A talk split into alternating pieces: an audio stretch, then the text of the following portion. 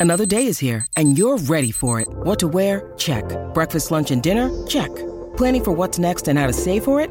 That's where Bank of America can help. For your financial to-dos, Bank of America has experts ready to help get you closer to your goals. Get started at one of our local financial centers or 24-7 in our mobile banking app. Find a location near you at bankofamerica.com slash talk to us. What would you like the power to do? Mobile banking requires downloading the app and is only available for select devices. Message and data rates may apply. Bank of America and a member FDIC. When you need mealtime inspiration, it's worth shopping Kroger, where you'll find over 30,000 mouthwatering choices that excite your inner foodie. And no matter what tasty choice you make, you'll enjoy our everyday low prices, plus extra ways to save, like digital coupons worth over $600 each week. You can also save up to $1 off per gallon at the pump with fuel points. More savings and more inspiring flavors make shopping Kroger worth it every time. Kroger, fresh for everyone. Fuel restrictions apply. Just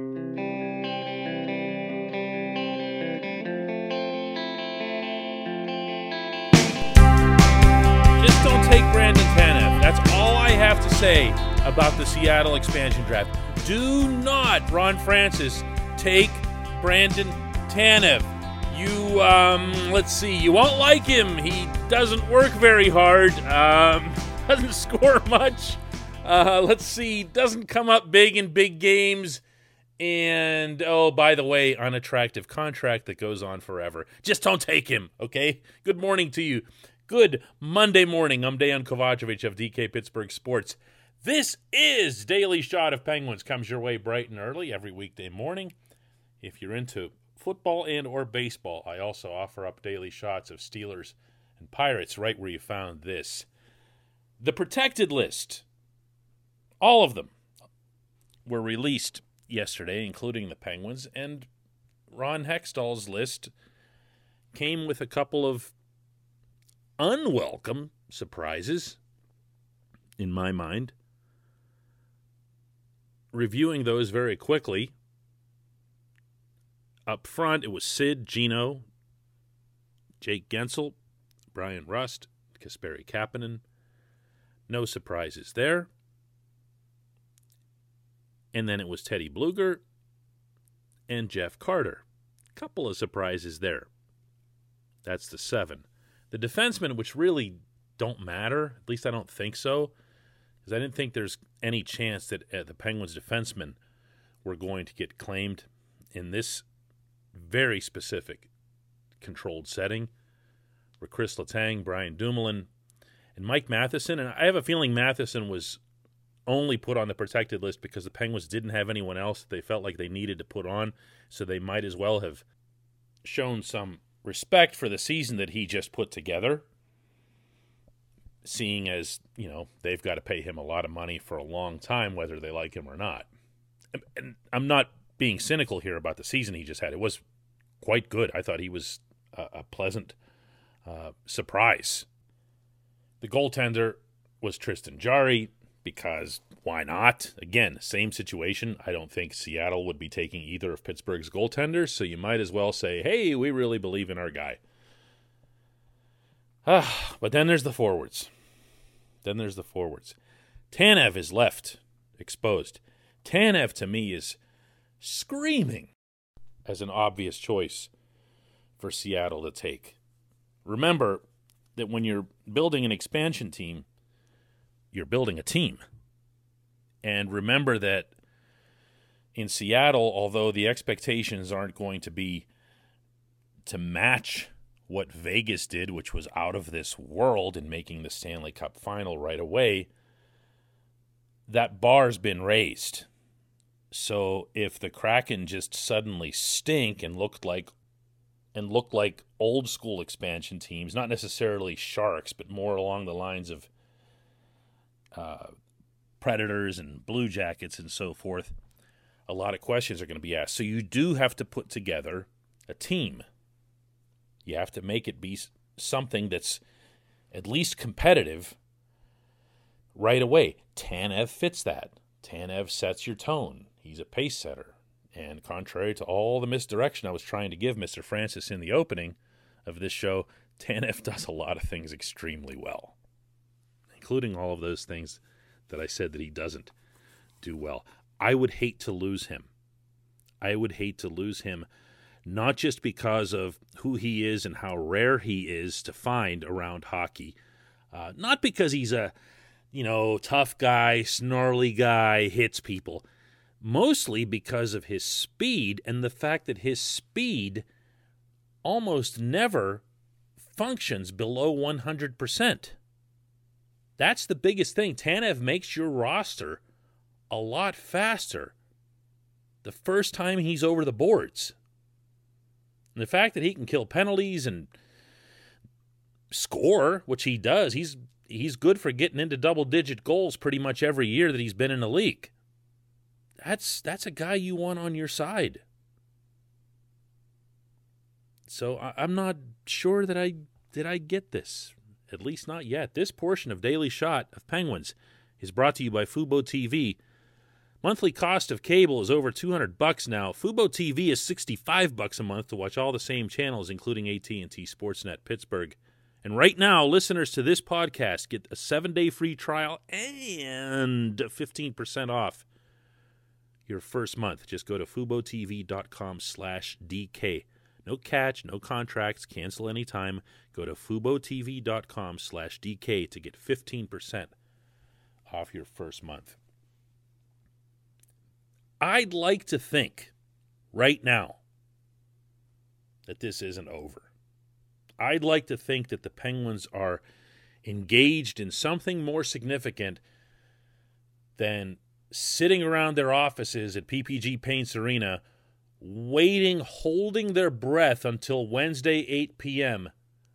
to see if Seattle takes Tanev.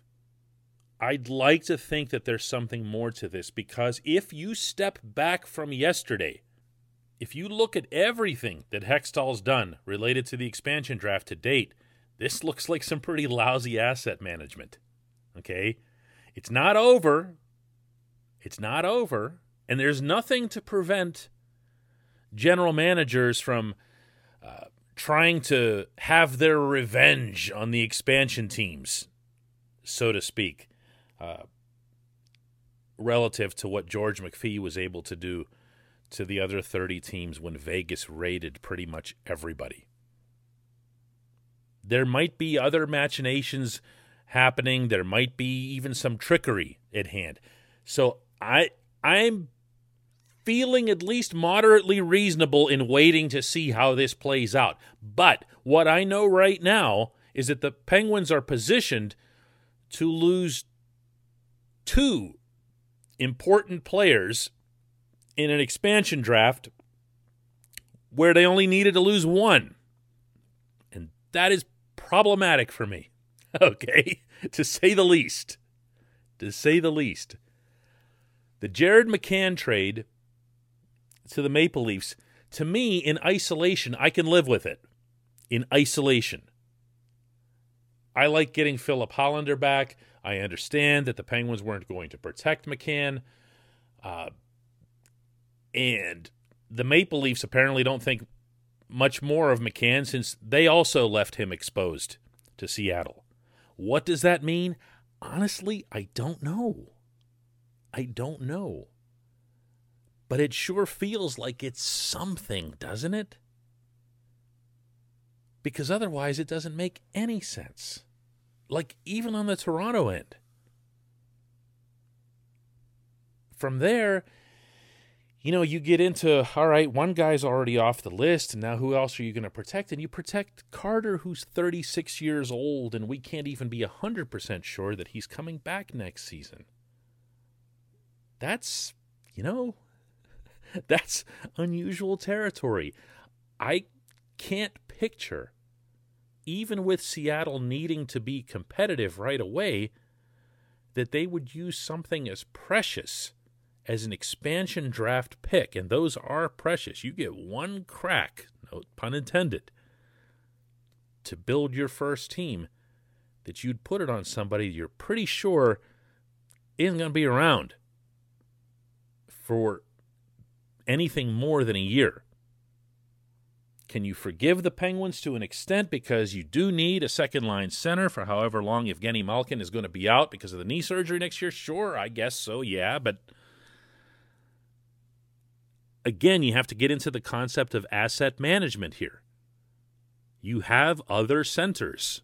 You just re signed Teddy Blueger. You have Radim Zohorna, who maybe could fill some kind of role, whether it's second line, fourth line, whatever it happens to be.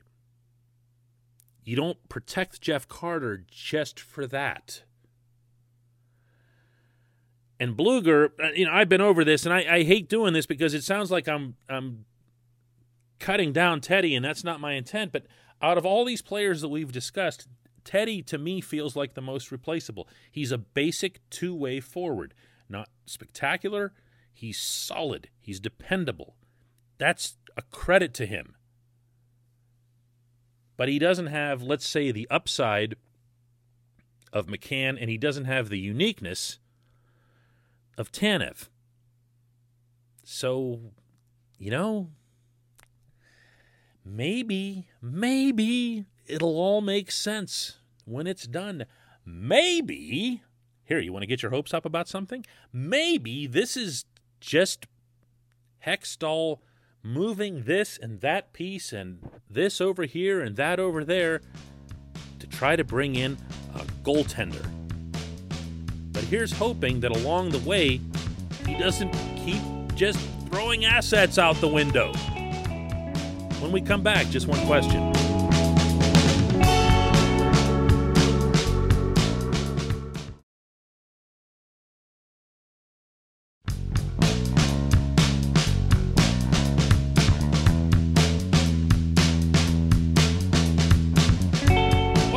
Time for just one question that's brought to you on this program always by the good people at the Greater Pittsburgh Community Food Bank, where they're committed to providing food for all of our neighbors in need across Western Pennsylvania. They're actually recommitted to doing that. And they're defining that in their rebranding, which you can read about, as long as I'm throwing re's out here, at their website, pittsburghfoodbank.org. Find out how $1 is all it takes to deliver five full meals to those in need. Question comes from Yinzer Dave. Yinzer Dave asks, What do you expect the Penguins' lines to look like at the start of the season? Ow! Dave coming at me with lines in July. Wow, okay.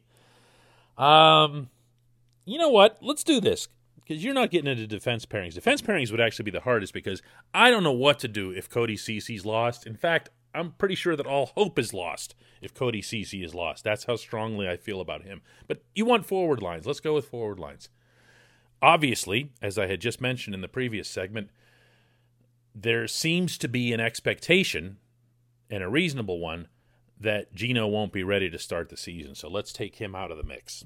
Is that what you want to do? Because you're saying start the season as opposed to what's the ideal line chart or what it might be for game one of the playoffs next year. I would say that you would absolutely, in this scenario, leave Sid and Jake and Rust alone. Super obvious stuff there. For the second line, let's presume that Carter centers that unit and that you've got Kasperi Kapanen and Jason Zucker, I guess, would be next. And then, man, you're going to really test me here because you would think that Teddy Blueger uh, elevates to the third line, in which case you would keep Zach Aston Reese and Brandon Tanev with him. But then we don't know if Tanev, or for that matter, Aston Reese, who's also unprotected and has some tremendous defensive metrics, might be the guy that gets taken by Seattle. Oh, also, I should throw in parenthetically here you don't know if the Penguins might be doing something where they offer Seattle some kind of gift if they take Zach Aston Reese rather than Tanev or whatever. I don't know. I, it, it, this stuff is just let's just wait till it plays out. But anyway, that's the third line, presuming neither of those guys is taken the expansion draft.